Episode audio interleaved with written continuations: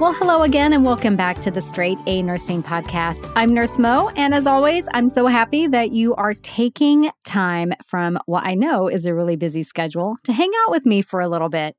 So, in this episode, we're heading over into maternal newborn land and talking about polyhydramnios.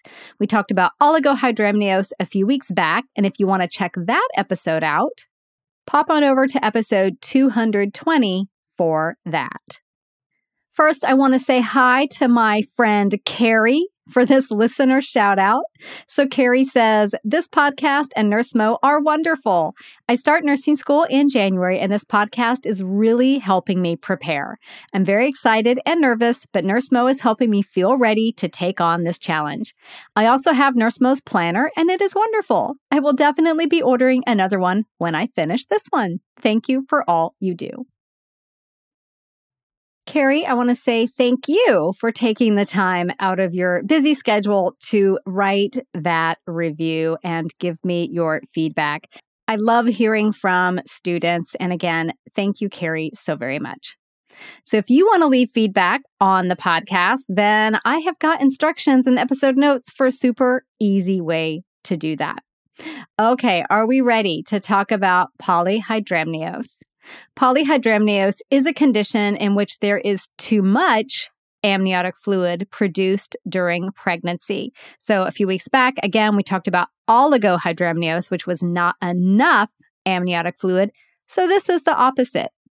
So, initially, amniotic fluid originates from maternal blood that diffuses across the placenta.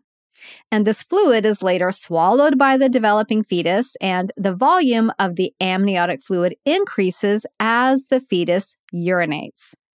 Amniotic fluid acts as a very important cushion for the fetus and also provides temperature regulation. It also aids in lung and kidney development. As the fetus gets closer to term, it will produce between 500 and 1200 mils of urine each day and can swallow between 210 to 760 mils of amniotic fluid each day. Any disruption in this delicate balance can drastically increase the amount of amniotic fluid in the womb. So let's look at some possible causes for polyhydramnios. One is uncontrolled maternal diabetes or gestational diabetes. The elevated blood glucose levels lead to polyuria in the fetus, and this increases the amount of amniotic fluid. There's also esophageal atresia or duodenal atresia in the fetus. In these conditions, the fetus is not able to swallow the fluid, which leads to higher levels of amniotic fluid in the womb. Also, pregnancy with multiples, such as twins, and rhesus disease. In rhesus disease, the developing fetus's blood cells are attacked by the mother's immune system. Also, lithium and maternal substance abuse can lead to polyhydramnios, as can infections, and those are going to be parvovirus, toxoplasmosis, rubella, and cytomegalovirus. And it can also be unknown what the cause is. When the polyhydramnios is mild, many times we don't know why it's happened. In general, some things that would put someone at higher risk for polyhydramnios are going to be maternal diabetes, advanced paternal age, so advanced age of the male, fertility treatments, and incompatible blood types between mother and baby. So, what are the complications of polyhydramnios? So, the effects of it are going to be pretty dependent on how severe it is, how much excess fluid is present. Now, maternal complications include umbilical cord prolapse, premature rupture of membranes, preterm labor, amniotic fluid embolism, and placental abruption. We can also have postpartum hemorrhage occur to the overstretched uterus, not contracting adequately after birth. There's also a higher incidence of cesarean delivery due to abnormal fetal presentation, specifically a transverse position.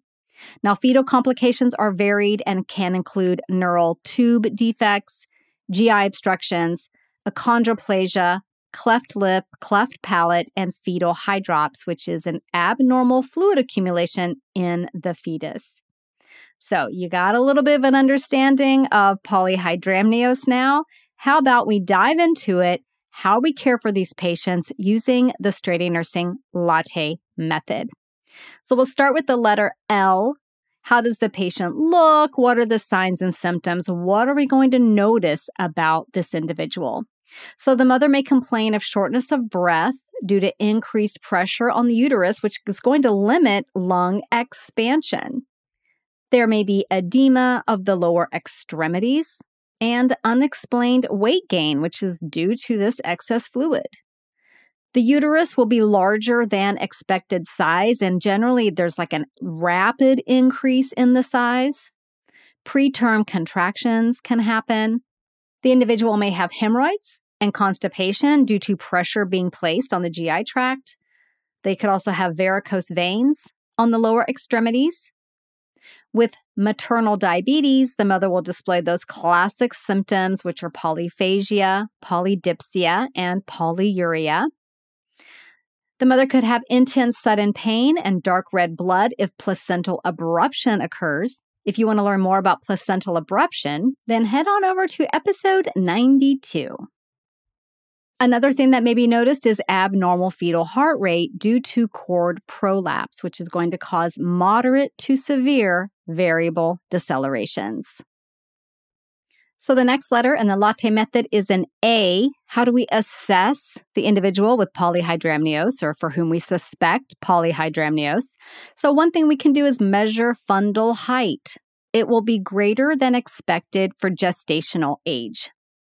We also want to get a full set of vital signs paying special attention to blood pressure, which may be elevated. Weigh the patient, making note of any unexpected weight gain.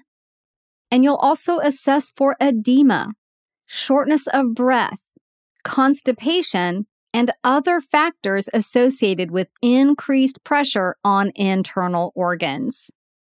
You can also use Leopold maneuvers to determine the fetal presentation. Remember that the extra fluid is basically giving the little guy in there more room to swim around. They could end up in a transverse position, sideline position, or other non optimal birthing position. You also want to listen for the fetal heartbeat. Diminished sounds could indicate increased amniotic fluid is present. So, what about the tests? That's the next letter in the latte method. Many of the tests for polyhydramnios are going to be similar to the ones we talked about for oligohydramnios. The gold standard diagnostic test is ultrasound measuring the amount of amniotic fluid. It's important to note that the sonographer's experience plays a key role in the accuracy of these measurements. So, a couple of different ways we can do this. We can do a single deepest pocket measurement or the AFI amniotic fluid index. So, with the single deepest pocket measurement, the uterus is divided into four quadrants, and the amniotic fluid volume is measured in each quadrant. A measurement of over 8 centimeters in any single area is indicative of polyhydramnios. So, 8 to 11 centimeters is considered mild polyhydramnios, 12 to 15 is moderate, and 16 or more is considered severe. This is the simplest and most commonly used measurement technique. Now, the AFI or amniotic fluid index is done in this way. The practitioner measures the largest amniotic pocket in each of the four quadrants and then adds them together to get this AFI number. So, mild polyhydramnios is an AFI of 25 to 30 centimeters, moderate is 30.1 to 35 centimeters, and then severe is an AFI greater than 35.1 centimeters. Ultrasound is also utilized to evaluate the fetus for conditions that can lead to polyhydramnios, such as esophageal atresia. Other tests include a biophysical profile or BPP. This is a type of ultrasound that assesses fetal breathing, it assesses amniotic fluid volume, it assesses fetal tone by looking at episodes of extension and flexion, and fetal body movement. So that's the biophysical profile. A non stress test involves the mother wearing a monitor to assess fetal heart rate while at rest for about 20 to 30 minutes, maybe longer if there's been a trauma, if they're bleeding, or has had decreased fetal movement. Basically, we are going to be monitoring that heart rate while mom's at rest, non stress.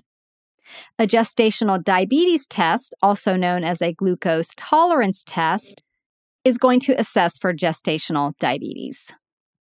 Something called torch serology T O R C H is going to test for those culprit infections I mentioned earlier. A nitrazine paper test can identify amniotic fluid when membrane rupture is suspected. So if there's fluid, you can do a nitrazine paper test and tell if that's, you know, is it urine? Is it amniotic fluid? That will tell you quickly. Amniocentesis may be conducted. This procedure is done to test for any genetic conditions that can cause polyhydramnios. And amniocentesis can also provide valuable information about fetal lung maturity, as preterm labor is common with this condition. If fetal anemia or fetal hydrops are suspected, tests will be conducted to rule out hematologic and immunologic disorders. Okay, now how about treatment? How are we going to treat this individual? That is the next T in the latte method. One treatment is amnio reduction. In this procedure, excess amniotic fluid is simply removed. Note that this will need to be done repeatedly as the fluid will continue to build up. During the procedure, Tocolytics will likely be used to prevent preterm labor from occurring. Other risks with this procedure are placental abruption, premature rupture of membranes, and infection. In severe emergent cases, a cesarean section may be needed for immediate removal of the baby from the womb. Fiber supplements may be utilized to prevent straining during bowel movements, as that can increase pressure on the uterus, causing premature rupture of membranes. You want to position the mother for optimal blood return to reduce pressure on the cervix and lower extremities. This can be as simple as elevating the legs, but may require total bed rest in some cases. And then in cases of diabetes, they're going to be following a carb controlled diet.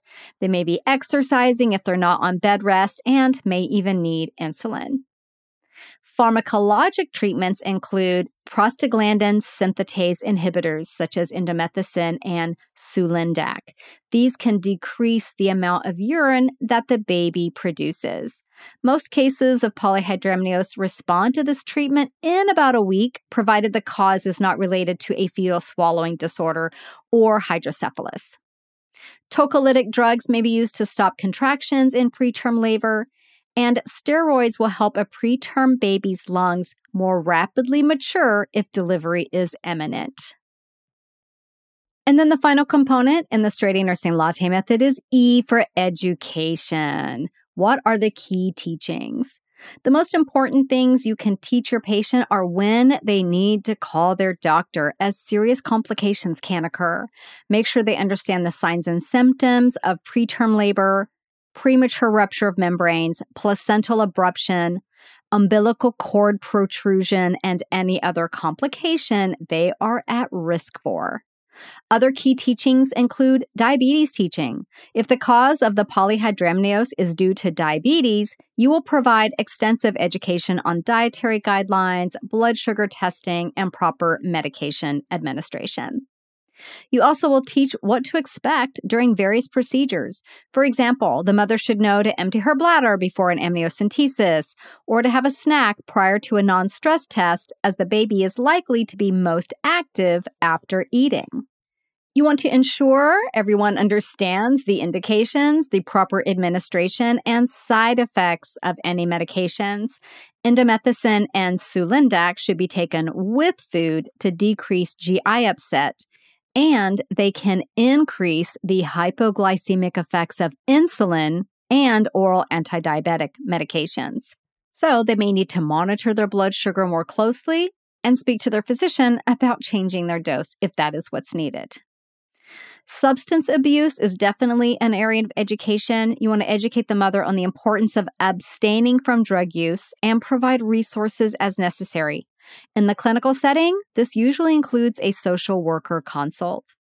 And if a baby is known to have an abnormality, the family will need extensive education regarding care and possible treatment options. So there you have it. There is your quick overview of polyhydramnios.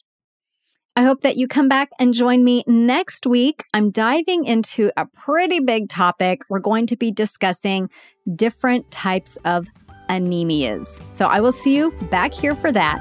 Bye for now.